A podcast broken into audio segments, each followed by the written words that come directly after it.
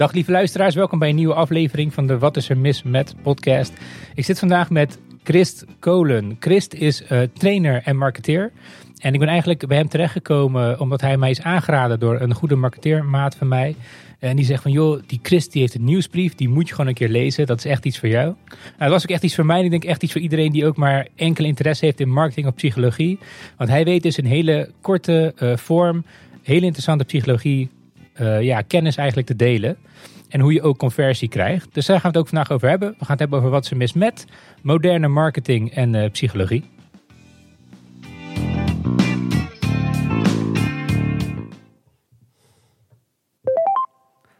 Dat is wel lekker beginnen zo, hè Chris? Zo'n ja, in je reet. Uh, zeker, dat ja. is uh, top. Ik zit helemaal te knieten. hey Chris, hey, leuk dat je vandaag bent gekomen. We gaan het hebben over psychologie en marketing.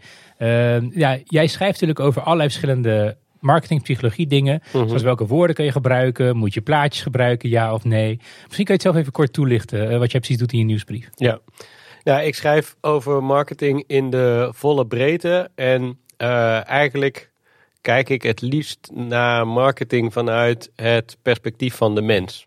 Mm. Want marketing gaat natuurlijk eigenlijk over uh, de markt, het product, het bedrijf. En ik wil eigenlijk het eerder omdraaien en ik kijk eigenlijk naar waar gaan mensen nou van aan. Dus vandaar eigenlijk mijn interesse in die psychologische kant. En uh, ik vind dat interessant omdat nou ja, menselijk gedrag vind ik in de basis interessant. En ik denk ook dat het voor marketeers heel belangrijk is om zich daarin te verdiepen. Omdat dat nou net een van de weinige dingen is die niet verandert in marketing. Terwijl, nou ja, weet je, platformen komen en gaan, trends komen en gaan, hypes komen en gaan. Terwijl als je dus eigenlijk richt op, op hetgene wat niet verandert, dan bouw je een veel duurzamere fundamentele kennis op. Dus vandaar mijn interesse in uh, de menselijke kant van marketing. Ja, want uiteindelijk is marketing natuurlijk een soort van de ultieme vorm van gedragskunde. Mm -hmm. Want de marketeer die onderzoekt van hoe kan ik gedrag beïnvloeden en aanpassen. Mm -hmm. Alleen wat ik toch altijd heb bij als ik denk aan een marketeer, is ik denk toch het, is altijd, het gaat wel altijd weer om winst. Hè? Het gaat wel altijd om, ja, hoe beïnvloed ik gedrag om het ja. meeste geld te verdienen? Ja, of nee, mijn product dat... het meeste te verkopen? Ja, ja. dus dat, dat heeft het ook zeker. En uh, als je het uh, in extreme doortrekt, zou je het manipuleren kunnen noemen. En uh, ja, daar, daar zit wel ook altijd een soort, ja, soms een beetje een naar bijsmaakje aan, zeg maar. En aan de andere kant denk ik ook wel weer, ik vind het altijd heel moeilijk om, de, om het omslagpunt te bepalen van wanneer ben je nou eigenlijk iemand, een ondernemer of, of iemand met, met een winkel of weet ik veel wat aan het helpen. Uh, en wanneer wordt het beïnvloeden en wordt het naar? Want als jij bakker bent en uh, je bent gewoon een middenstander en je, en je, zet op vrijdag een bord buiten en je zegt de krentenbollen zijn in de aanbieding, dat is marketing. Mm. En dat helpt die bakker om krentenbollen te verkopen, dat helpt die mensen. Dus denken, oh ja, lekker, het weekend, krentenbolletje erbij, nou, dat is prima. Terwijl op het moment dat Vodafone of T-Mobile het honderdduizendste telefoonabonnement gaat verkopen in ondoordringbare belminuten en niemand kan er een touw meer aan vastknopen. Ja, dan wordt het weer, dan is het, uh, ja, heb je er niet zo'n lekker gevoel bij. Maar waar, waar ligt precies het, het omslagpunt van het bakkertje naar uh, de tech-gigant? Ja, ik weet het niet zo goed. Maar is het ook niet meer de intentie erachter? Dus zeg maar, ja, inderdaad, als jij een heel lekker oliebol bakt en dat wil je delen met de wereld, dan mm. is eigenlijk, uh, ja, dan zijn allemaal ludieke marketingacties gewoon superleuk. En ja. het, iedereen wordt daar beter van. 1 plus 1 is 3 in dat geval. Ja. Maar als je eigenlijk weet van, joh, ik heb al een heel succesvol olie, uh, oliebollen imperium. En mensen eten al genoeg oliebollen. En eigenlijk wordt nu ongezond om nog meer te gaan eten. Maar ja, ik wil meer winst maken. Ja. En dan ga ik toch maar kijken, kan ik niet in plaats van één oliebolmomentje twee per dag ja. in mensen hun hoofd krijgen? Ja. En dan wordt het immoreel, lijkt mij. Ja, ja dus, dus dat is het een beetje. Het is, het is een middel en je kan het inzetten voor het goede, om gewoon een gezond bedrijf te bouwen en om mensen te helpen. En, en het kan too much zijn. Hetzelfde als een keukenmes, weet je wel. Je kan mm. een keukenmes gebruiken om aardappelen te schillen, maar je kan er ook iemand mee doodsteken. Ja, en uh, het een is prima, het andere is uh, iets minder prima.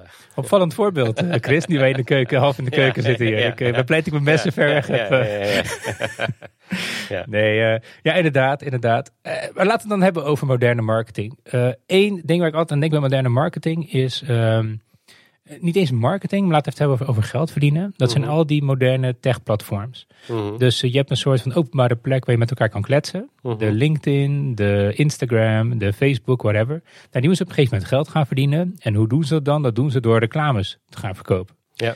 Alleen ze zijn, ja, of ze doorgeschoten zijn of niet, daar kunnen we het over hebben. Maar ze doen dat nu natuurlijk op zo'n niveau en zo'n schaal, dat eigenlijk eh, ongekend is. Ja.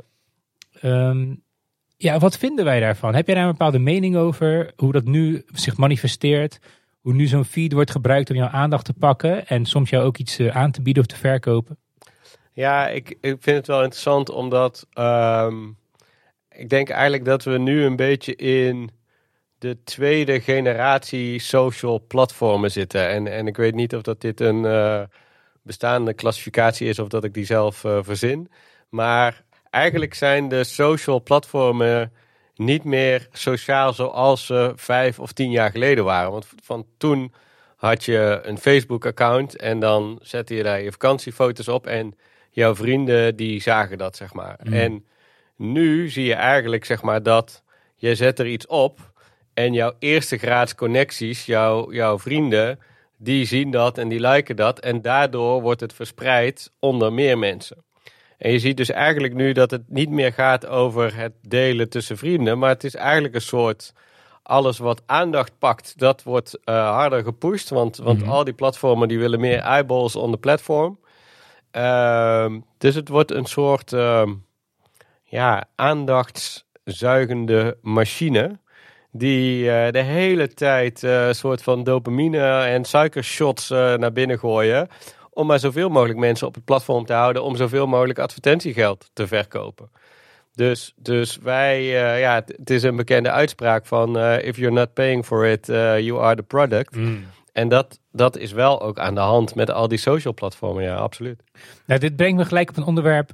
Ik denk dat marketeers en, en over het algemeen, hè, maar ook dit soort platformen vaak te veel credit krijgen voor hoe slim ze zijn en wat ze doen.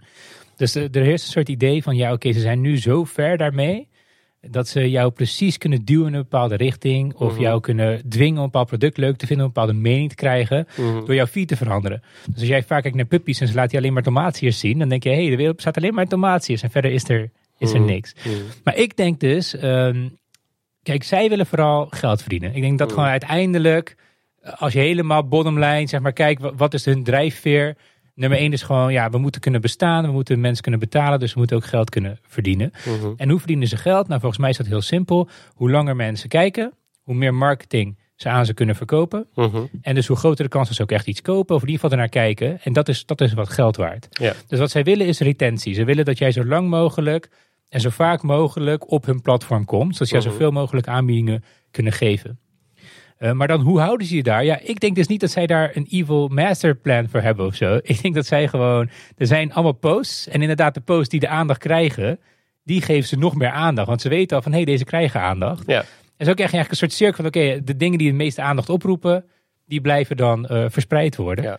En helaas zijn het toch vaak wel, ja, toch wel vaak de hele negatieve of extreme dingen die de aandacht pakken. Ja, maar dat, dat is het. Denk, dat is denk ik het probleem. Dus ik denk inderdaad dat die platformen niet per se aan zitten te kijken zijn. Nou, oké, nou wat voor content willen we nou laten? Dus die laten gewoon eigenlijk de algoritmes en de data bepalen. Dit werkt. Alleen de menselijke natuur is natuurlijk ingebakken dat wij heftig reageren of emotie krijgen van negatieve dingen. In de, in de krantenindustrie zeiden ze vroeger altijd al: if it, if it bleeds, it leads. Dus, dus een krantenklop over bloed en dood en verderf. Ja, dat, dat, dat willen we weten. Dat is eigenlijk al vanaf vroeger de, de, de prairie dat, oh, Hmm. gevaar, dan moeten we opletten. Ehm, dus je krijgt eigenlijk een soort bias naar negativiteit. En het is niet dat die platformen dat bewust doen, maar dat is nou eenmaal waar de eyeballs blijven plakken. Maar het gevolg is wel dat we dus een, ja, een beetje een negatief wereldbeeld krijgen. Dat we er angstig van worden, dat we er depressief van worden. Eh, allemaal omdat die platformen eigenlijk gewoon plat advertentiegeld willen binnenharken. En, en dat, is, dat vind ik wel eh, spannend eigenlijk. Denk je echt dat zo is? Zeg maar, het is een beetje kip en ei, toch? Dus denk jij dat wij depressief worden omdat al die negatieve dingen meer worden verspreid? Ja. Of denk je dat wij gewoon depressiever zijn, voor wat voor reden dan ook, en daardoor zien we het meer terug in onze social media Nou, en andere nou, nieuwsbronnen. Ik, eh, nee, ik denk wel echt dat, dat uh, de platformen dat versterken. Hmm. Dus, dus uh, ik heb uh, kinderen en mijn dochter die zit veel te veel op TikTok. Ja, ik kan het niet tegenhouden, maar... Um, en het is niet zo dat zij heel direct door TikTok wordt beïnvloed, maar een, een heel simpel ding. In normale menselijke interactie, gewoon één op één interactie, daar zitten altijd ongemakkelijke dingen. Er vallen stiltes of een grapje valt verkeerd of weet ik veel wat. En als je interacteert met je scherm en met TikTok, dan heb je eigenlijk de hele tijd instant gratification. Want als er iets niet leuk is of ongemakkelijk is, je swipet en je bent weer door. Dus ik denk dat dat invloed op haar heeft, dat zij minder goed in staat is om met het ongemak van menselijke interactie om te gaan. Met als gevolg dat zij, denk ik, minder weerbaar is in sociale settingen. Met als gevolg dat dat iets meer. En nou, ik vergroot het even uit, hè, Mhm. maar dat zorgt voor isolement. Isolement zorgt voor depressiviteit. En als je dat helemaal doortrekt, dan krijg je niet zo'n rooskleurig beeld. En ik vergroot het nou een beetje uit, maar ik denk wel dat die onderliggende dingen zijn wel verbonden aan zeg maar, de, de oorzaak van die instant gratification van, van die platformen. Grappig, ja, nu wordt het gesprek interessant, want ik denk daar dus anders over. Ja? Ja? ik denk dat mensen heel goed, ook kids, in staat zijn om realiteit te scheiden van het internet. Nee. Ik denk het wel. Als Nee, jij, eh, eh, speel jij, eh, speel jij spelletjes? Ja, wel veel of vroeger gedaan. misschien? Ja, heb je ooit. GTA gespeeld? Ja, Kijk, ik weet niet, voor de luisteraars misschien eh, die nog nooit GTA hebben gespeeld, zullen het niet veel zijn. Maar als we Ja. ertussen zitten, dat is een spel waarbij je eigenlijk als een soort gangster door de wereld gaat. En je mag alles doen wat God verboden heeft. Hè? Je mag, Mhm. eh, mensen je mag mensen neerknallen, je mag auto's stelen, banken Ja. beroven, eh, oude mensen in elkaar slaan. Het is allemaal niet gek genoeg. En je mag het daar doen. Maar ik denk niet dat omdat ik ook ooit GTA heb gespeeld, dat ik nu opeens in de werkelijkheid dat verwacht van de werkelijkheid. Dat ik nu ook verwacht dat ik alleen maar plezier kan krijgen als ik iemand beroof. Mhm. Dat ik überhaupt het, het, de intentie of verlangen krijg om iemand te beroven. Mhm. Ik begrijp heel goed dat is een spel. En dit Ja. is de werkelijkheid. Alleen wat ik. De, dus de, wat je zegt over je dochter, dat zij dan sociaal misschien ongemakkelijker voelt. Dat vind ik dus niet per se een gevolg van die instant gratification die ze krijgt vanuit TikTok. Maar ik vind dat eerder omdat ze dan gewoon minder, veel minder. Jij en ik zitten al veel minder, maar zij al helemaal.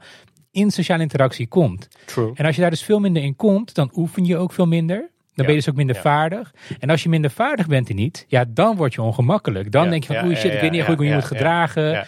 Ik, ik heb dit nooit eerder meegemaakt, dus dan Ja, kan je ook angstig maken.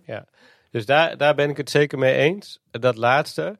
Het GTA-voorbeeld snap ik ook nog wel, maar dan wil ik, wil ik hem nog iets aanscherpen. Ehm, we pakken een willekeurig jaar, 365 dagen. En we pakken 100, eh, we pakken ook 365 mensen. En we vragen die 365 mensen om terug te kijken naar het afgelopen jaar en één foto te selecteren van hun meest fantastische dag. Misschien waren ze op vakantie in Bali, misschien hadden ze een boottochtje over de Amsterdamse grachten, stonden ze op een groot feest, berg beklommen, whatever. Highlights van de year. Mhm. En al die mensen die posten die ene foto op Instagram of weet ik veel wat. En jij zit dat te kijken en je ziet op maandag Peter op de top van Mount Fiji, op dinsdag Marietje en eh et cetera. En je ziet alleen maar die highlights. En dan zit jij aan de keukentafel met je boterham met pindakaas. En je krijgt daardoor het idee dat iedereen een fantastisch leven leidt met alleen maar highlights, terwijl je alleen maar snippets hebt Mhm. op rationele gronden. Als je er echt over na gaat denken, dan weet je ook wel dat dit fragmenten zijn. Maar ik denk dat je dat dus eigenlijk gewoon in daily life niet zo rationeel. Je zit gewoon in een soort emotionele state of being te scrollen. Dan krijg je de hele tijd die beelden binnen en dan denk je: iedereen is fantastisch bezig en ik ben een loser. En ik denk dus wel dat dat weer een ding is wat die sociale media voeden. En die algorithms die pushen de highlights naar boven en de alle... Oh, hij zit eh, aan de boerenkool met worst eh, op dinsdagavond. Die eh, verdwijnt in het niks.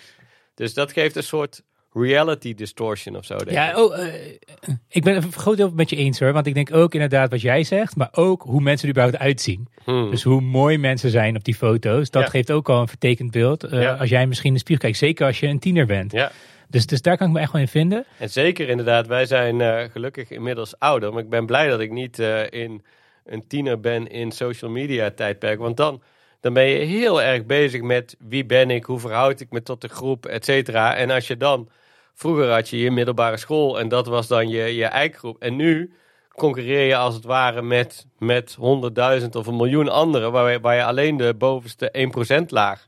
En daar ga je dan aan spiegelen. Dat is volkomen onrealistisch. En grappig, ik had dit gesprek ook met uh, uh, een lichaamstaal-expert. We hadden inderdaad ook over dat, precies wat jij zegt, vroeger, als je jezelf sociaal ging vergelijken, dan keek je in je klaslokaal. En misschien was jij niet de mooiste van de klas, maar misschien ook niet de lelijkste, maar je zat waarschijnlijk ergens in het midden. Maakt niet uit waar je ook zat. Um, maar dat was jouw vergelijksmateriaal. Het was niet heel moeilijk om in de middenmoot te komen. Maar als je jezelf vergelijkt met niet meer jouw klaslokaal, maar de hele stad, ja, dan opeens zie jij pieken waar jij nooit bij zou komen waarschijnlijk. Nee, En die dallen inderdaad, ja, die, die komen niet omhoog in die algoritmes, want die wil niemand zien. Nee, nee. niemand wil die lelijke domme mensen zien. Nee, ja. Nee, nee dus, uh, ja, dus, dus ik denk wel... Kijk, aan de ene kant zijn het dus niet per se de, de platformen die kwaad in zin hebben en ons depressief maken. Maar ik denk dus wel wij reageren op negativiteit. We kicken op mooie, extreme hmm. mensen. Dus, dus het, het middelmatige verdwijnt een beetje. En alleen die extreme blijven over. En ineens denk je, ja, ja, ja, hoe, hoe, hoe uh, doorsnee is mijn leven?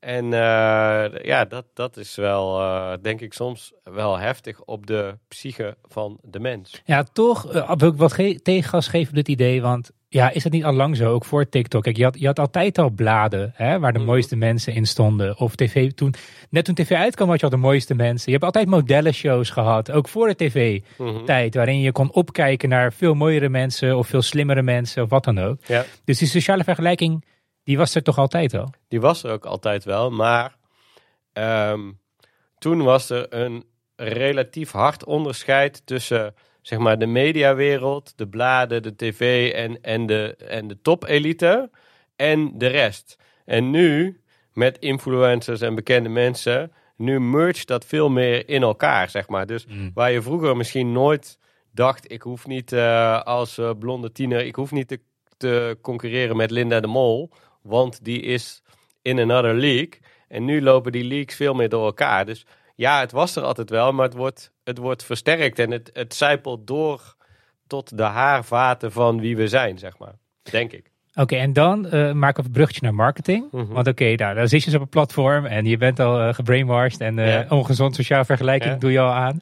Maar nu wordt ook nog eens een keertje iets gepusht naar je. Een bepaald schoonheidsproduct of, een, of een tool of whatever. Er wordt iets vermarkt naar je. Um, ja, wat kunnen we erover zeggen, man? Is het een slimme kanaal? Moeten we hiermee doorgaan? En, en als marketeer, hoe moet je er naar kijken? Is het weer gewoon net zoals jij in het begin omschreef, gewoon een middel en je moet maar zelf kijken hoe je ermee omgaat? Nou, uh, ik, weet, ik heb het antwoord ook niet, maar daar gaan we vast in dit gesprek achter komen. um, ik weet nog wel dat toen internet opkwam, uh, wat ik daar toen vanuit commercieel perspectief tof aan vond, was dat het, uh, dus zeg maar even twintig jaar geleden, als jij een bedrijf had en je wilde reclame maken, dan moest je een zak met geld naar een radiostation of een dagblad brengen of uh, weet ik veel wat. En dan kon je dat doen. Toen kwam internet, kon je een website maken. En als je die een beetje slim inrichtte, dan konden mensen jou vinden. Als jij uh, wijnetiketten verkocht, dan kon ineens gewoon iemand in het buitenland. Die kon jouw bedrijfje in Schubbekutteveen vinden en die kon etiketten bij jou bestellen. En dat vond ik een soort democratization van, van mogelijkheden en mensen bereiken. En, en, en nou, fantastisch. Nou, oké. Toen gingen we dat uh, doen. Toen kwam Google, die dacht, weet je wat, laten we dan ook daar advertenties uh, omheen zetten. Nou, was in het begin ook nog wel een soort van sympathiek. Van nou, als je iets meer geld over had, dan uh, dit en dat. Maar ik heb wel het idee dat we nu weer op een soort punt zijn dat die hele democratization weer een beetje weg is. Omdat, ja, wie controleert nou de wereldwijde commercie? Google, Facebook, LinkedIn, Amazon. Uh, zo zijn er eigenlijk een handvol bedrijven die de platformen hebben. En die eigenlijk weer opnieuw, zeg maar, een soort poortwachters zijn geworden. Waar je twintig jaar geleden de, de tv-stations en de dingen had. Maar nu heb je eigenlijk weer nieuwe poortwachters. En ik vond het altijd heel vet dat dat internet een soort wilde westen was zonder poortwachters. Waarbij als jij kwaliteit leverde of iets anders had, dan kwam je bovendrijven. En nu moet je weer het spel spelen volgens die poortwachters. En dat vind ik heel jammer. En tegelijkertijd, als ik daar weer over doordenk, hoe zou de wereld eruit zien als we geen poortwachters hadden en als we geen algoritmes hadden? Want dan krijg je eigenlijk gewoon weer een soort van bak met informatie waarin geen enkele filter plaatsvindt en waarbij het ene pareltje van een artikel over een psychologisch principe. Uh, dat staat naast uh, een, een frot artikeltje van een uh, 3 HAVO-scholier. Maar er is niks wat het onderscheid maakt. Dus, dus wat zijn we misschien nu doorgeslagen, maar wat is het alternatief? Dat, dat vraag ik me nog wel eens af. Maar ik ben benieuwd hoe jij daar naar kijkt. Um, ja, ik deel veel van wat jij zegt. Ik zie het alleen niet echt als sportwachters. Kijk, ik denk, ik, dit is hoe ik er naar kijk. Ik denk dat we op een gegeven moment een nieuw soort spel. Dat is eigenlijk hoe ik het zie. Dus uh, het spel van het internet, inderdaad. Mm. En dat kan iedereen doen. En ik ben met je eens dat het een soort van de decentralisatie ja. van informatieverspreiding eigenlijk. Ja. Dat is eigenlijk wat ja, het is. was vet dat je ineens dacht, oh, Iedereen kan nou, dat. nou kan ik meedoen, zeg maar. Ja, en ook al heb jij geen cent te als jij een PC had en een inbelmodem, dan kon je in principe Ja. een websiteje maken. Dus dat maakt het ook heel laagdrempelig en geweldig. Alleen net als met elk ander spel waar mensen zich aan wagen, eh, of het nou kapitalisme is, of eh, dating life, of whatever, wel- welk spel je ook wil noemen. Ik vind het allemaal een soort spelletje die we spelen. Ja. Ehm, je, gaat, je gaat uiteindelijk winnaars krijgen in dat spel. Mhm. En de winnaars van het spel, dus de Champions League van het spel, die zullen altijd de trendsetters zijn. En die zullen altijd dat spel beïnvloeden. Eh, want die hebben gewoon het spel uitgespeeld. Die weten gewoon, Mhm. dit is het optimale manier van dit spel te spelen. Dus je Mm. belandt bovenaan. En wat je bovenaan belandt, heb jij vaak toch een soort eh, ja, eh, ehm, monopolie. Mhm. Want je bent e- een van de voorlopers, een van de Mhm. toppers. Mhm. En mensen kijken op naar de toppers. Dus ja, inderdaad, je gaat ook de markt bepalen daardoor op, een ge- op een gegeven moment. En het is heel moeilijk om daar weer uit te komen. Bijna onmogelijk. Macht centraliseert zichzelf altijd. Ja. De winnaars zullen altijd voorop lopen. Je ziet in alles, hè, even los van ook eh, eh, dit internetverhaal. Of je nou kijkt naar ehm, waar we onze producten vandaan halen, merken bijvoorbeeld. Ja. Eigenlijk zijn er nog maar vijf echte merken. En dan zit allemaal submerkjes ondertussen Ja, ja, verstopt. dus, dus de Unilevers en dat Precies. soort... eh, ja, ja. Maar uiteindelijk, eh, jij denkt als je naar de supermarkt gaat, nou, dat zou voor veel mensen niet een nieuw voorbeeld zijn. Maar ik heb zoveel keuze en zoveel merken. Maar als je uiteindelijk kijkt naar waar komen al die merken vandaan, zijn het vijf of zes Ja. grotere organisaties. Ja. echt bizar. Maar ik denk dat dat gewoon het eindresultaat is van alle spelletjes die wij ooit zullen spelen. Straks er een nieuwe technologie komt, stel je voor een metaverse. Dat zou ook eerst heel relatief vrij en open beginnen waarschijnlijk. Of eh, net zoals met bitcoin toen is eh, gebeurd, ja. of met crypto. Zo heel open en vrij wilde westen beginnen. En op een gegeven moment gaan mensen het spel spelen. En op een gegeven moment gaan mensen het spel doorkrijgen. En je gaat winnaars krijgen, die zullen monopoliseren. En dat zal altijd in perpetuum zal dat... eh, Ken je, Blijven gebeuren. weet je wie de winnaars zijn bij krabben, de beestjes aan het strand? de winnaars bij het krabben... Nee, bij krabben, de, dus, de, dus hoe, heet, ja, hoe heten die beesten? Ja, krabben. Ja, ja, krabben. Ja, een krab, ja. Eh, dit is een beetje een vage vraag, maar ik, ik las hierover in eh, het boek Hm. van eh, Bas Haring, een filosoof. Mhm. En ehm, die beschreef de evolutie van krabben. En een mannen, mannetjeskrab, hoe groter zijn scharen, hoe aantrekkelijker dat het is voor de vrouwtjeskrab. Met als gevolg, de krabben met een grote schaar, die planten zich voort. Mhm. Met als gevolg, in de loop van honderden of duizenden jaren, heb je eigenlijk, worden die scharen van die krabben steeds groter. En nu zijn krabben eigenlijk zo ver doorgeëvolueerd dat ze eigenlijk een, een lijfje hebben van 3 centimeter en scharen van 8 centimeter. En ze kunnen zich eigenlijk nauwelijks meer bewegen.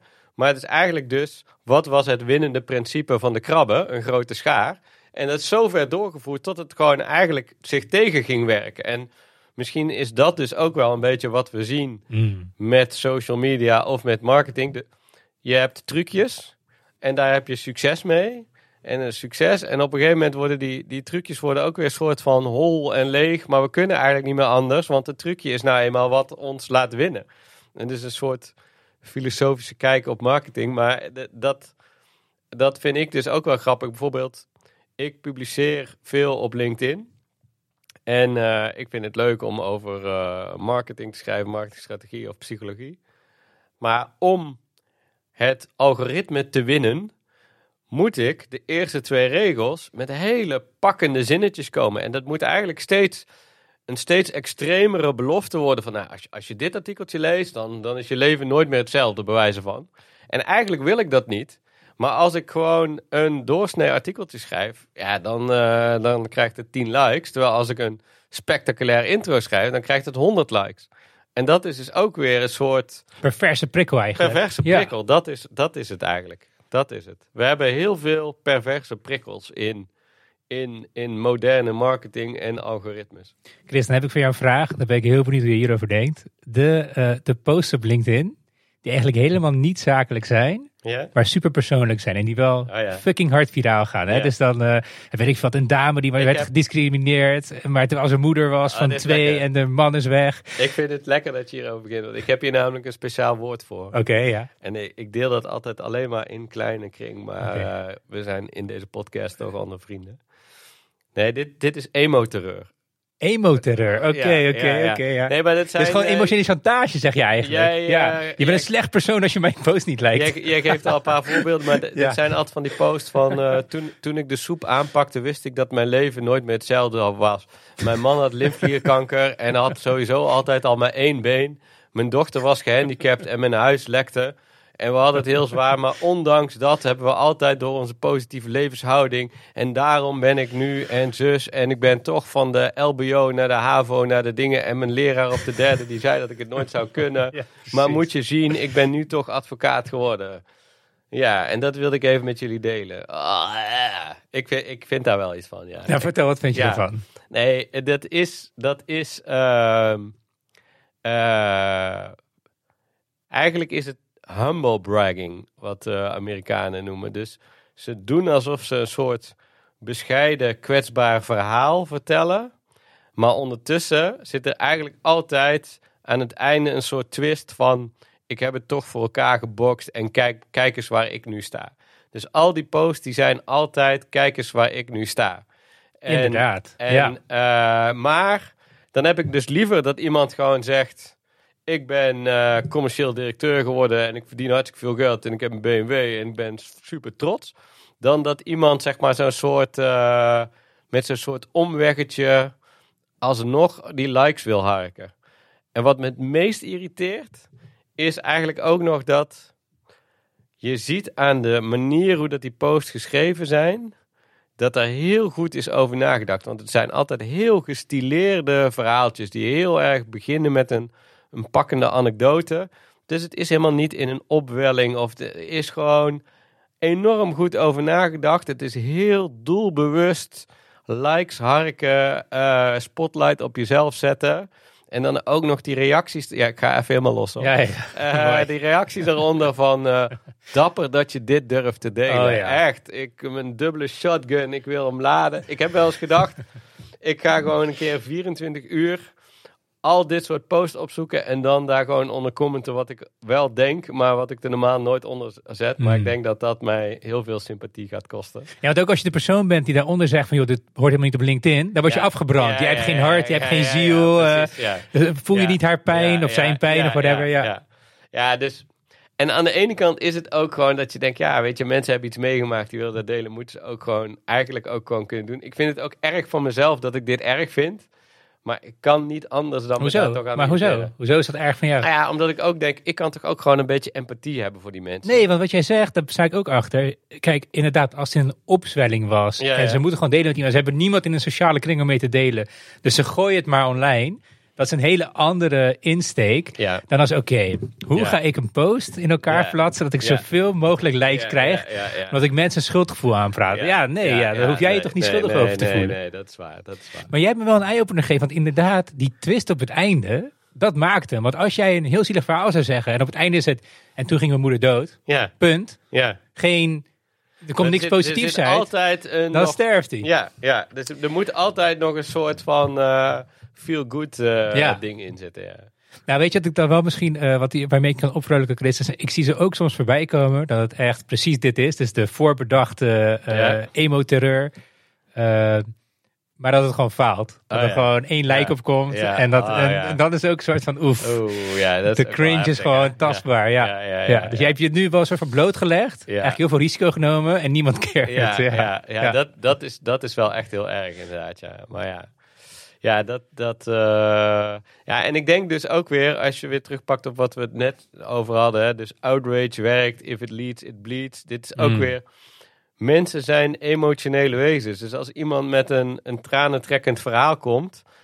eh, enerzijds irriteren we daar ons aan. Maar anderzijds, mensen gaan wel aan op die verhalen. Want ze zijn herkenbaar, het roept emotie op. En, en daarom scoort het. Dus dat is ook weer zoiets wat het algoritme daarmee, ja, eh, het, het pusht het, zeg maar. Nou, maar misschien, ehm, daar zeg je iets. En eh, misschien is het ook, zeg maar, de, ik weet niet of de positieve draai is in dit verhaal, maar ik denk dat wij in onze Nederlandse samenleving, nu gaan we heel filosofisch worden, in onze moderne samenleving gewoon heel weinig ruimte hebben voor dit soort verhalen. Weet je, waar uit je dit nog meer? Als jij Mm. zo'n verhaal ophangt bij jouw eh naast vrienden, ja misschien. Misschien je Mm, allernaaste mm, vrienden zijn een keer geduld en tijd hebben ervoor en jou erin zullen steunen. Maar er is niet echt meer een, een forum, ik weet niet of dat vroeger ooit wel zo was, maar waar, ja, waar kan je dit anders kwijt, weet je? Mm. En heel veel van onze dag, zeker als je een beetje kantoorbaan hebt of een commercieel baan, gaat niet over, ja, weet je wel, helder verhalen. Het gaat alleen maar over saaie cijfers en eh, ja, optimalisatie en logisch nadenken en processen en allemaal dingen die je emotioneel helemaal niet raken. Nee. Dus als dat toch dan, ja, blijkbaar zit dan toch ergens een verlangen voor dat Zeker. emotionele verbinding Ja. met elkaar. Ja. Ja, ja en, en zeg maar, die emo-terreur is één ding waar ik aan kapot ga. En het andere waar ik aan kapot ga, heeft daarmee te maken. Maar dat zijn eigenlijk de, overvloed aan coaches die we hebben in Nederland. Oh ja. Maar eigenlijk heb je wel gelijk met wat je net zei: van, van waar hebben we nog de ruimte? En, en er is dus ook een hele duidelijke behoefte om gehoord te worden en geholpen te worden met, met dingen. En, en dat is natuurlijk ook wel weer het bestaansrecht van die coaches. Dus misschien moet ik daar wat minder op haten. Oh nee, maar daar, eh, dus het, het ding met coaches in Nederland is dat eh, we hebben er veel en veel en veel te veel. Mm. Dus er is ook helemaal niet zo'n behoefte naar coaches. Er is een heel groot behoefte aan coach worden. ja, ja, ja. Da- daar is een heel groot behoefte naar. Maar er is niet echt een hele grote vraag naar de Nee, coach zelf. nee. Dus de, de Het 90 zijn denk ik ook 90% van de mensen die hebben zelf een burn-out gehad of een trauma meegemaakt en die, en die, die hebben dat opgelost of die zijn dat aan het oplossen en, en in dat proces zijn ze coach geworden. En dat is op zich ook prima. Ik ga even hoesten. Ja hoor. Zo. Nou, ik kan geen podcast opnemen met jou. Nee, Nee. lastig. Nee. Nee, maar eh, daar wil ik wel iets over zeggen trouwens, over die coaches. Dus helaas is het nou eenmaal zo. Dus als jij zelf nu even luistert en je hebt ambitie om coach te worden of je bent coach. Ik, helaas is het nou eenmaal zo dat in Nederland zijn er gewoon te veel coaches. Dus de kans dat jij commercieel er goed uitkomt aan de andere kant van, de, van jouw reis is heel klein. Ja. Maar dat gezegd hebbende, ik denk wel dat de meeste mensen die coach worden, en dit is het hele triest aan dit verhaal, het doen niet om rijk te worden. Nee. Die doen het inderdaad omdat ze iets hebben ontdekt. En dat heeft hun leven beter gemaakt. En dat Ja. willen ze delen. En dat is eigenlijk een hele nobele, mooie, Ja. mooie zaak. Ja. Alleen, het is gewoon vaak commercieel niet aantrekkelijk. Helaas. Nee. Helaas.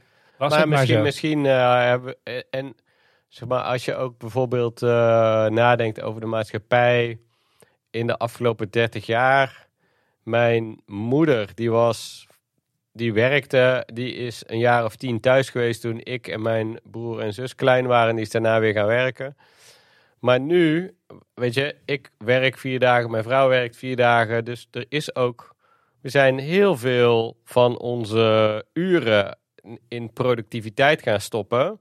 En daardoor is er ook wel heel veel smeerolie in de maatschappij veranderd of eh, weggegaan. Hè? Dus waar je vroeger misschien met de buurvrouw nog eens Mm. gewoon praten over hoe het nou was. En nog mantelzorg kon doen voor eh, de buurman aan de andere kant. En nog bij de sportclub kon helpen. En we hebben nu veel minder tijd. En, en dus de dingen die we vroeger in een soort sociale context oplosten. door gewoon eens te vragen: nee, maar hoe gaat het nou echt met je? Ja, dat zijn we nu ook. Dat we zeggen: nee, nou gaan we naar een psycholoog of naar een coach of weet ik veel wat. Het is, een soort economisering van de samenleving of zo. En dat, ja, dat segmentering. Bijna. Ja, Ja, we stoppen allemaal in. Je hebt een hokje voor alles. ja, ja. In Japan is daar iets heel interessants over. Ja, we wijken nu helemaal af Ja, van het onderwerp. Maar ik denk wel dat dat ja. interessante weetjes zijn. Uh, dus zoals je misschien weet, uh, het voorplanten gaat niet uh, heel voorspoedig in Japan. Oh nee. Ik weet niet of je dat wist, maar Oké. Uh, nee, dus uh, het is daar heel moeilijk om. uh, dus kinderen worden daar vrijwel niet gebaard. Hmm. En sowieso het hebben van gemeenschap is heel beperkt. Oké. Um, maar wat je daar dus ziet, is dat ook het hebben van een relatie wordt gesegmenteerd. Dus je hebt bijvoorbeeld cafeetjes waar je naartoe kan gaan om dan te praten met een dame. Hmm. En dat is het enige wat je er eigenlijk koopt, zeg maar, het, het gesprek met de dame. Hmm. Je hebt er ook eh, eh, dames die komen alleen maar bij, met jou eh, s s'nachts even knuffelen en slapen. Dus niet iets seksueels, maar gewoon alleen maar, de- alleen maar dat stukje. Of alleen met je praten, of alleen met jou gaan winkelen. Nou, en zo hebben ze eigenlijk dat hele, het hebben Zo. van een relatie gewoon gesegmenteerd in commerciële producten Ja. die jij af kan nemen als, eh, ja, Zo. als single. Ja. Ja. En eh, moeten, we daar, moeten we daarmee stoppen? Of moeten we dat in Nederland ook gaan invoeren? Of wat, eh, hoe, ga ik, hoe kijk je daarnaar? Ehm, nou, of ik het goed vind? Nee. Ik vind het een hele slechte ontwikkeling persoonlijk. Mhm. Want eh, we commercialiseren al veel te veel. Laat het alsjeblieft niet doen met onze relaties tussen geliefden. Ja. Weet je, laten we dat proberen zoveel mogelijk daarbuiten te houden. Ja. Eh, gaat het gebeuren eh, in onze samenleving? Ja, waarschijnlijk wel. Want heel veel dingen die in Japan gebeuren, vaak is Japan een voorloper. Die sijpelen ook door in het Westen eh, Oh. jaren later. Mhm. Ja. Oké. Ja, dan wordt het, dan wordt het nog eh, commerciëler allemaal. Ja, dat is het zeg maar. En dat is ook. Maar wat is dan, als we het toch hebben over marketeers? Eh, wat is de rol van de marketeer? Kijk, uiteindelijk word jij aangenomen om een product te promoten. Mhm. Wanneer moet je als, misschien is het een goede vraag. Wanneer moet je als marketeer zeggen: nee, sorry, dit is mijn grens. Zeg maar, Mhm. tot hier promote ik en, en anders niet. Ehm, nou, er is een, eh, een wetenschapper die heet eh Neer Eyal. Volgens mij is het Amerikaan, maar het klinkt heel Israëlisch. Maar maakt Hm. even niet uit. En die heeft een, een boek geschreven over eh, hoe je aandacht vasthoudt in apps en eh, dat soort Mhm. dingen. Maar hij heeft daar ook één vrij goed hoofdstuk over ethiek opgenomen. Want ja, is het goed om aandacht in apps vast te houden? Hè? Kan je ook nog over eh, twisten. Maar hij heeft een soort matrix gemaakt. En dan weet ik even, ga ik hem even proberen uit mijn hoofd te beschrijven. Met vier vlakken. En daarin zegt hij eigenlijk: ehm, je kan een product verkopen. Wat eh, goed is voor jou en goed is voor de wereld. Dus weet ik veel wat, groenteshakes. Mhm. Hè, is gezond, eh, is prima. En dat, dat zou je dus eigenlijk, jij verkoopt dat, maar je zou het ook zelf gebruiken. Daartegenover staat een product wat slecht is, wat je wel kan verkopen, maar eh, wat jij zelf nooit zou gebruiken. En het meest extreme voorbeeld daarvan is drugs. Hè, dus, dus er is wel vraag naar, je verkoopt het, maar je weet eigenlijk dat het slecht is voor de gebruikers. Sterker nog, je zou het zelf niet gebruiken. Ehm, is ook daar tegenover staat weer bijvoorbeeld een product wat niet per se slecht is, maar je zou het zelf niet gebruiken. Dus bijvoorbeeld eh, microfoons. Dat je gewoon denkt, nou, dan ben je gewoon een handelaar. Daar is Mhm. niks mis mee, is eigenlijk neutraal. Dus je hebt producten die goed zijn, producten die slecht zijn, producten die neutraal zijn. En dan heb je eigenlijk nog de vierde. En dan moet ik even nadenken hoe je die ook weer eh, omschrijft. Dus dan heb je eigenlijk goed. eh, ik kan hem nadenken niet zo snel reproduceren. Ik zal, we zullen een linkje in de show notes zetten. Ja, Dat, is na- goed. na- het is gewoon Ja, een heel goed. eenvoudig plaatje. Maar ik denk dus dat, dat dat is een hulpmiddel voor als je in een commerciële rol zit. Dat je eigenlijk denkt, oké, wat ben ik aan het doen? Wat is mijn product? Draagt dat iets bij wat goed is aan de wereld? Nou, dan is het prima. Draagt het iets bij wat slecht is? Nou, als je, weet ik veel, wat nu bij, eh, eh, hoe heet die, eh, tabaksfabrikant Morris...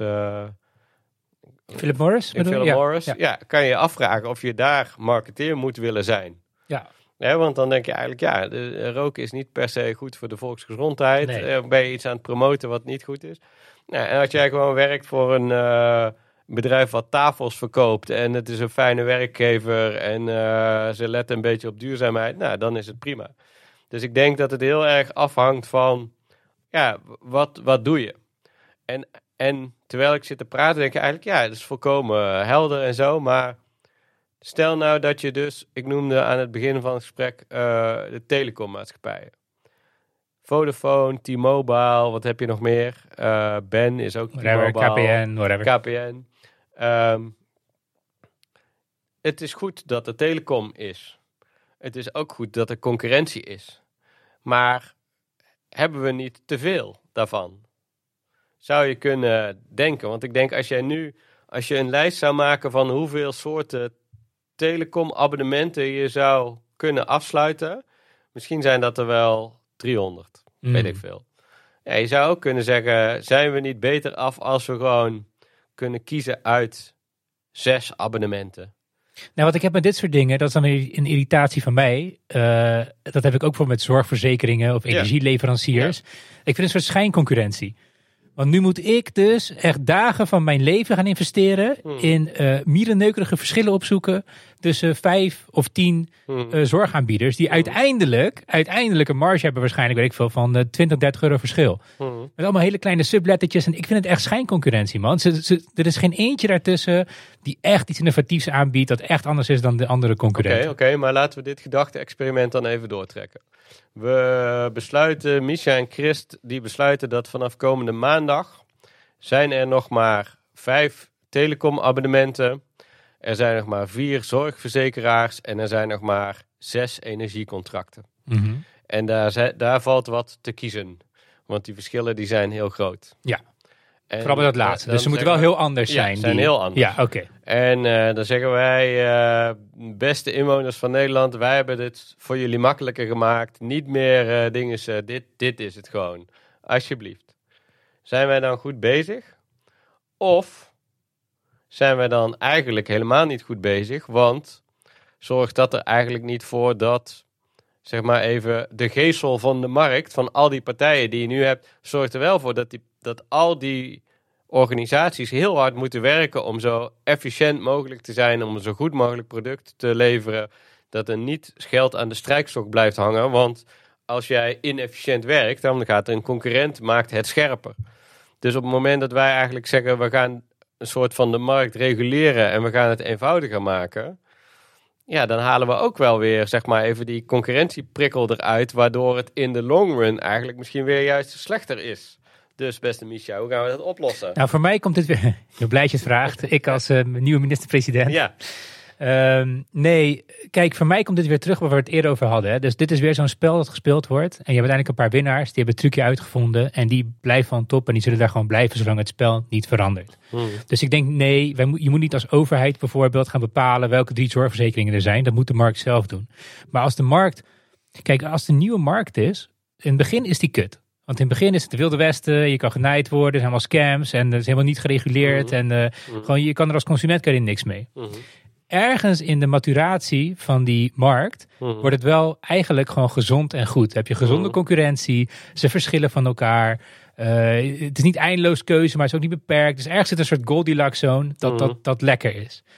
Maar als een markt heel lang met niet veranderende regels speelt, uiteindelijk trek je dan uit die zone en ga je dus naar die top 5 op top 4. Mm. Net als je nu gaat met tech-industrie, waar we het net over hadden. Hè? Je hebt de mm. LinkedIn, de Instagram, de Facebook. En eigenlijk zijn ze alle drie dezelfde smaak, maar dan net, net iets anders. dat zie je ook bij zorgverzekeringen, dat zie je bij telecombedrijven, dat zie je eigenlijk overal waar het spel lang genoeg gespeeld wordt.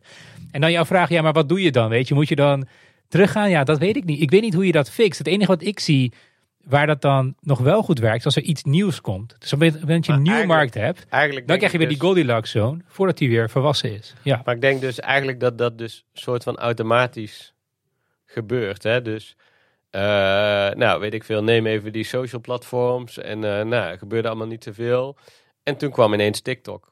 Ja, weet precies. Je, dan heb je weer iets nieuws. En uh, weet je, die zal nu een paar jaar, maar over een paar jaar, ik weet niet wat er dan komt, maar er komt iets nieuws. Mm. en, en elke keer als het soort van allemaal eenheidsworst wordt, dan komt er iemand en die zegt: heel veel partijen proberen het, die mislukken, maar eentje breekt er dan door. Dus misschien is het ook wel weer zo dat het, we vinden het allemaal irritant, maar het is misschien toch het enige, zeg maar, kapitalisme is kut, maar wat is het alternatief? Dat is er eigenlijk niet. Misschien, en, en dus ontkomen we hier eigenlijk niet aan. Hetzelfde als die algoritmes waar we het net over hadden, dat ze te commercieel en weet ik veel wat. Ja, dat is misschien een soort proces waar we doorheen moeten. Want als we er allemaal genoeg van hebben en allemaal onze telefoon wegleggen en... en dat gaat wel gebeuren. Ja. Dat is wel waarschijnlijk de toekomst. Dus waarschijnlijk komt er een punt dat wij gaan zeggen, fuck die telefoon, die is nu zo commercieel. Ja. Ik, ik krijg er meer negatieve dingen uit dan positieve dingen, laat maar. Kijk, en misschien is het dan dus, krijg je het model net dat je dan gewoon gaat zeggen, weet je wat, ik wil een. Uh, dus we hadden het uh, net over uh, in het begin over YouTube. Um, en misschien krijg je dan dus eigenlijk dat je zegt: Nou, weet je wat, ik ga gewoon 8 euro betalen voor een platform. En dat platform is niet geënt op advertentiegeld, maar is geënt op mij zo goed mogelijke timeless content voorzien. En daar betaal ik gewoon voor. Dus, en omdat ik betaal, ben ik de klant.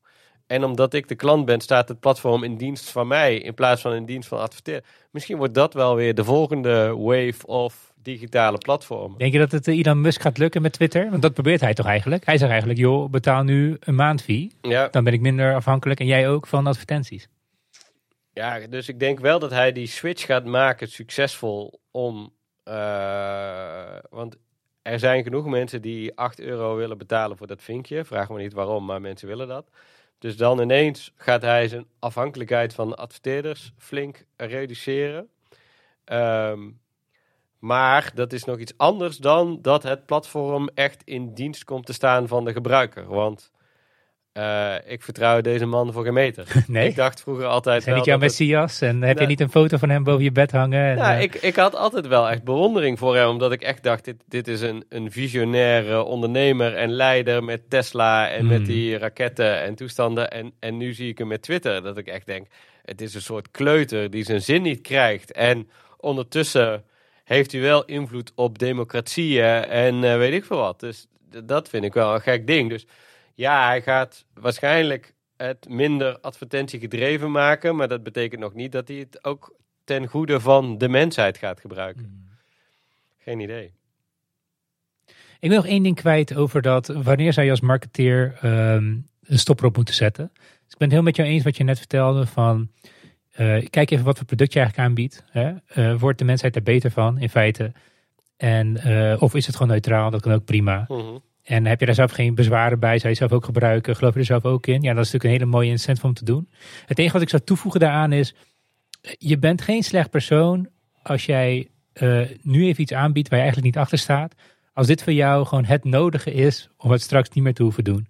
Zo ik bedoel is als jij in financiële nood bent of als jij Mhm. Echt deze stage nodig hebt om straks een onafhankelijke marketeer te worden. Mhm. Of als je gewoon dit echt ziet als een tussenstap, joh, eh, ga er nog gewoon vol gas in. Mhm. Want je leert daar heel veel. En als je uiteindelijk hè, op het einde van je leven onderaan de streep veel meer goeds hebt gedaan dan slechts. Dan ben je eh, echt nog een, hard- niet, niet eens een goed persoon, maar misschien zelfs een uitzondering op de Ja. meeste mensen. Ja, dat vind ik wel een mooie gedachte. Ook omdat ehm, een beetje eenzelfde soort discussie als eh, wij hebben nu in het Westen zijn we gelukkig aan het opschuiven naar eh, duurzaamheid en duurzaam produceren. En ondertussen kijken we wel naar de derde wereld en zeggen we, oh, echt slecht hoe jullie daar... eh, en denk ja, weet je, die landen die zijn blij dat ze iets van gezondheidszorg Mhm. hebben en dat soort dingen. Ehm, en ja, je kan, duurzaamheid is geen luxe, maar zij zijn nog wel aan het surviven. Dus wij kunnen dan wel met ons morele vingertje wijzen. Maar ja, wij hebben ook een heel proces doorgemaakt. En zo is het dus ook met mensen die wel even de huur moeten betalen. Ja, dan eh, die kan je moeilijk kwalijk nemen dat ze gewoon eh, wel een baan aannemen die bij een product waarvan ze zelf ook denken, ja, ja, ja, doe ik hier nou goed aan. Ja, dat is een goede, een goed perspectief, denk ik. Mooi. Chris, nog even over psychologie. Ja. Eh, wat hebben we nu veel gehad over marketing. Even de kant van psychologie. Jij deelt allemaal van die interessante psychologie feitjes. Ik zag bijvoorbeeld vandaag eh in via recente nieuwsbrief geloof ik. Had je het over hoe je een zin kan opbouwen. En als je het woordje omdat erin verwerkt. Mhm, Dat je dan een mhm. grotere kans is dat jij je zin krijgt. Mhm. Volgens mij gaf je een voorbeeld van, eh, en misschien butcher ik het nu hoor, moet je het zeggen. Maar eh, er werd een onderzoek gedaan waarbij men vroeg om voorrang te krijgen bij een printer. En ze kregen eigenlijk drie vraagstellingen. Eentje waarbij ze gewoon zeiden van joh, mag ik voor? Zonder een goede reden. En tweede wel met een goede reden. Mag ik voor omdat het is eh, spoedeisend en ik heb het echt nu Mhm. nodig. En derde was ook met een woordje omdat, maar dan eigenlijk niet echt een goede reden. Dus omdat ik moet printen in plaats van dat het nu spoedeisend is. Ja, ja, precies. En uit het onderzoek bleek dan dat eh, inderdaad, zolang je maar het woordje omdat gebruikt, dan lijkt het alsof een urgentie. Er zullen veel mensen je voor laten gaan dan als je gewoon vraagt. Ja. Nou goed, het zijn allemaal van die kleine dingetjes, onderzoekjes. eh, en zo kan je er nog duizend vinden. Dat doe jij ook trouwens heel leuk. En dat deel je dan ook heel leuk. Ehm, maar wat ik dan eh, als gedachte-experiment heb, ben ik gewoon benieuwd naar hoe jij erover denkt. Is, stel je voor, wij trainen iemand, hè? Een soort van psychologische super eh, CIA-training geven we deze persoon. En die Mhm. gaat alle kunstjes in het boekje leren. Eh, hoe je een zin moet formuleren, hoe je mensen aan moet kijken, eh, hoe heet het koffie moet zijn voor het optimale. wat voor persoon stoomt daar dan uit? Vraag nou. Krijg je dan echt iemand die zo lijp goed kan beïnvloeden, die alles voor elkaar krijgt wat hij maar wil? Ik denk het wel. Oké, grappig, ja. Nou ja, ehm, ja, ik denk, de- ik denk het wel. Eh, en ik twijfel er even over, omdat bepaalde dingen zijn ook wel contextafhankelijk. Maar ik was, ik was gisteren, eh, sprak ik met iemand en die was eh, op een congres beland van een van de hele foute sales coach, zeg maar. En die, die had eh, een groot event georganiseerd en dat was een hele lage prijs. Maar eigenlijk was dat hele event erop gericht om uiteindelijk hele dure coachingpakketten te verkopen. Maar eigenlijk worden die mensen gewoon gedurende zo'n dag eigenlijk meegenomen, bijna gehypnotiseerd. Dat op een gegeven moment mensen staan te applaudisseren en eh, lachend 5000 euro overmaken, terwijl ze eigenlijk dat geld helemaal niet hebben. En dan kun je afvragen, hoe, hoe kan dat nou? Want er zitten eigenlijk allemaal weldenkende mensen.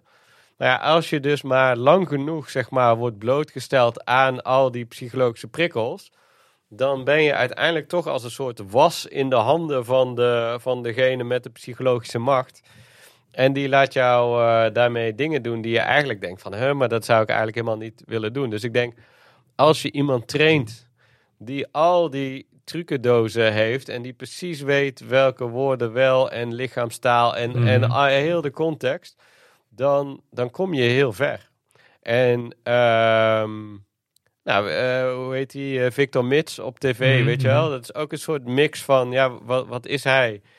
Eh, het is een, een deel illusionist, een deel psychologie, een deel beïnvloeding, een deel afleiding. Maar daar gebeuren ook dingen die ja, een soort van, van niet helemaal normaal zijn, maar toch weet hij het elke keer naar een bepaald punt te sturen, zeg maar. Dus ik denk dat je dan zo'n soort iemand krijgt, zeg maar. Ja, dat ben ik eigenlijk een beetje eens. Eh, de nuance nog die ik eraan zou toevoegen is, je de uitspraak, eh, alleen ga je snel, maar samen kom je ver? Mhm. Nou, iets dat erop lijkt heb ik ook met dit soort psychologie dingetjes. Dus wat ik denk is, inderdaad, als je korte termijn denkt Mhm. en je wil gewoon mensen ehm, die coaching sessie verkopen, 5000 euro, whatever. Mhm. Dan kan je, net als in een goochelshow, als je mensen hypnotiseert, of net als iemand die gewoon heel overtuigd is met heel veel charisma, Mhm. of inderdaad iemand die alle psychologische trucjes kent, je kan Mhm. mensen op de korte termijn eh, iets aansmeren. Daar komt het eigenlijk op neer. Eigenlijk smeer je ze iets aan. Ja. Want je, je, je gelooft er niet echt in, in die coaching sessie, maar Ja. je hebt al je trucjes uit de kast gehaald, je hebt ze Ja. niet aangesmeerd. Dus op korte termijn gaat dat werken, maar eh, voor mij zou de nuance zijn, ik denk de lange termijn, die persoon, zoals die geen basis heeft daaronder, als het niet een eerlijk persoon is, een persoon die het Mhm. beste met jou voor heeft, een persoon die goed wil doen voor de wereld, eh, dat zijn succes van korte duur is. En het stomme van de, eh, met, met diezelfde mensen, met diezelfde doelgroep. Mhm. Dus zeg maar, die mensen die coaching sessie kopen, als zij over een half jaar beseffen dat ze genaaid zijn, dat zullen jouw grootste vijanden worden. En dat Ja. blijven jouw grootste vijanden voor de rest van jouw leven. Ja. Nou is het helaas wel zo dat als jij dit soort trucjes kan en mensen iets aan kan smeren, dat is een beetje hoe ik het zie, eh, kan je heel rijk mee worden. En op die Mhm. manier ben je dan wel heel succesvol in, in de Mhm. wereld.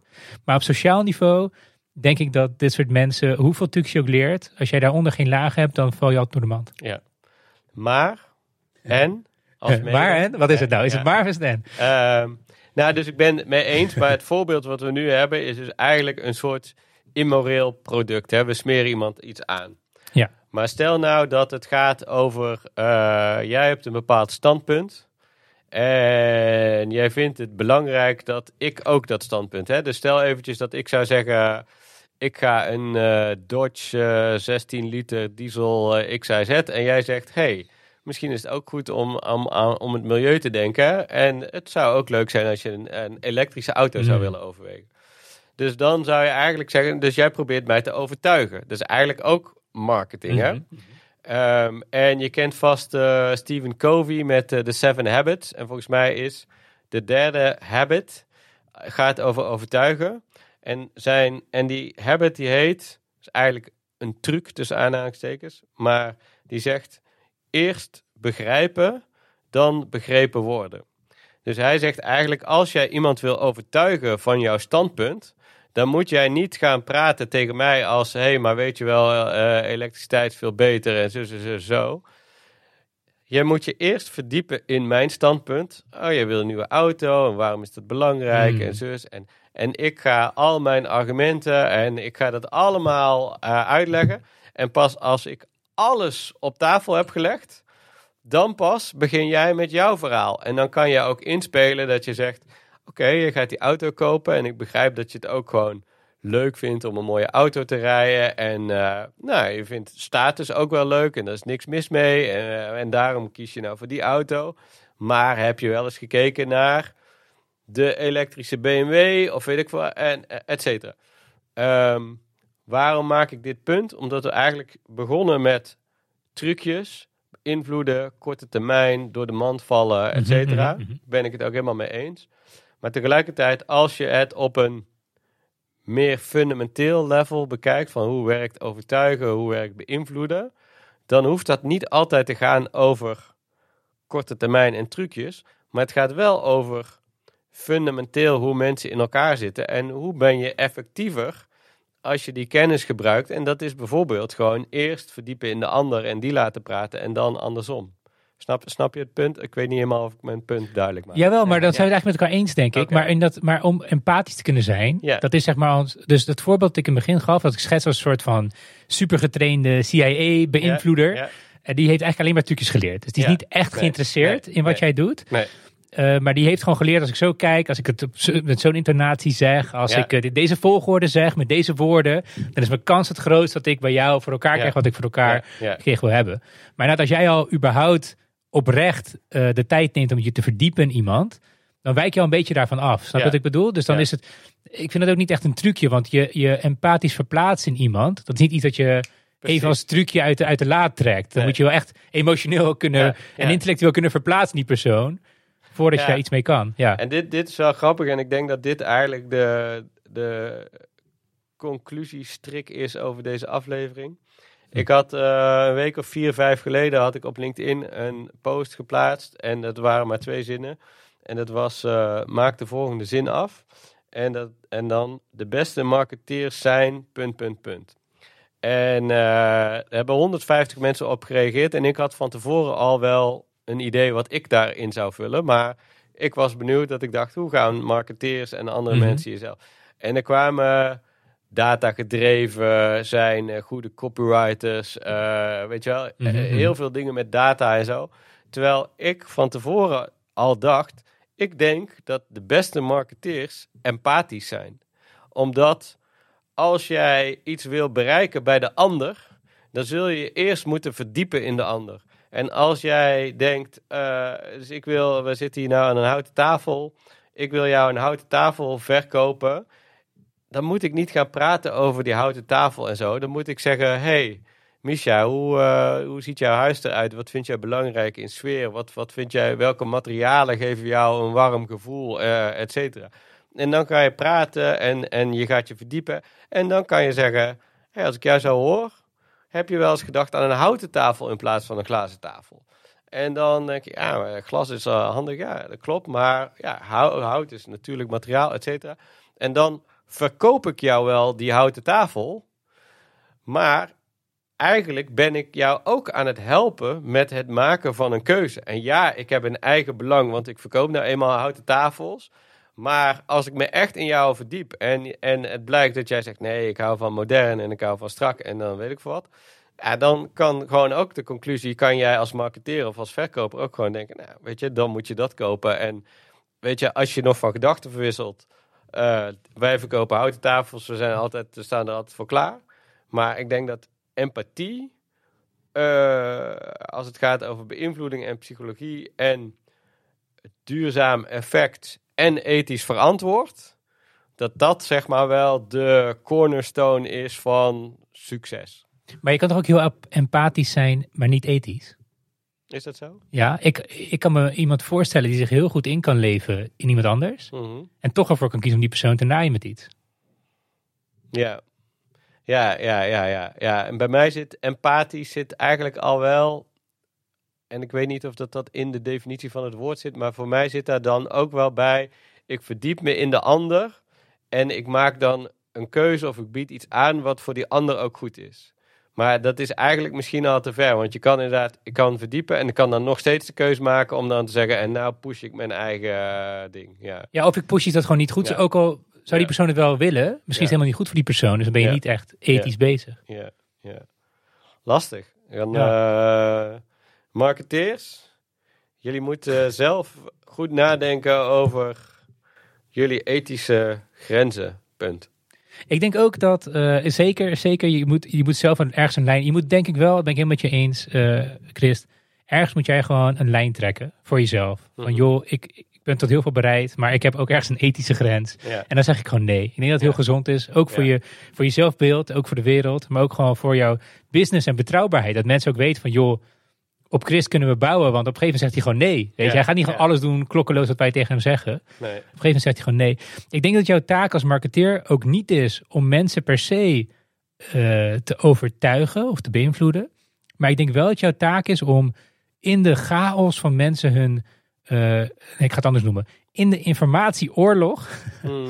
dus in het. Uh, iedereen wil jouw aandacht. Iedereen wil jou iets vertellen of iets duidelijk maken. Het is wel jouw taak om een beetje rende, eh, aandachtsrendement van mhm. mensen te krijgen. Om uh, de voordelen van hetgeen wat jij ze aanbiedt duidelijk te maken. Zo zou ik het omschrijven. Ja. En dan is het, uh, ja, en soms, ja, je kan dan kiezen hoe ver ga je daarin, weet je. Wat ben je bereid om op te offeren om dat stukje aandachtsrendement uh, te pakken. Uh, maar ik zou zeggen, het is nooit goed om mensen voor te liegen. Hè? Het is nooit goed om een sigaret te verkopen terwijl je weet en zegt dat hij gezond is. Mm. Terwijl je weet dat hij niet, niet gezond is. Dus, mm. En ik denk dat je markt ook echt niet hoeft te liegen. Als er ook maar een enigszins degelijk product ligt, mm. kan je echt wel zonder leugens uh, kan je er doorheen komen. Um, ja, dat, dat zou ik ernaar, ernaar zou kijken. Dus jouw taak is om dat stukje rendement te plukken van mensen. En dan moet je maar inderdaad kijken van, joh, wat voor mensen heb je het over? Waar zitten ze op? Waar gebruiken ze nu hun aandacht voor? Hoe, kom ik, hoe kom ik daartussen? Maar je hoeft niet te liegen of, uh, of, of uh, uh, zeg maar te manipuleren in de zin van oké, als ik nu, als ik weet dat als ik deze zinnetjes zo structureer, maar eigenlijk is het een kutproduct, ja, ja waarom zou je dat doen, weet je? Waar ben je nou mee bezig? Ook als persoon. Ja, ja. eens. Christ, ik vind het een hartstikke leuk gesprek. Ik denk dat wij nog uren kunnen vullen. Dus misschien als je een keer de tijd hebt, je bent harte welkom nog een keer langs te komen. Leuk. Um, als mensen jouw nieuwsbrief willen volgen of meer van jou willen zien, hoe kunnen ze dat dan doen? Eh, Christkolen.nl, daar eh, vind je ook het inschrijfformulier voor de nieuwsbrief. En ik ben veel, eh, heel actief op LinkedIn. Dus als je daar mijn naam, Christkolen met twee keer een C intypt, dan kom je er ook vanzelf. Wij zullen ook jouw contactgegevens in de notities van de aflevering leuk. zetten. Dankjewel voor dit open gesprek en gedachten delen vandaag. En hartstikke leuk. Thanks, Oké, thanks. Hoi.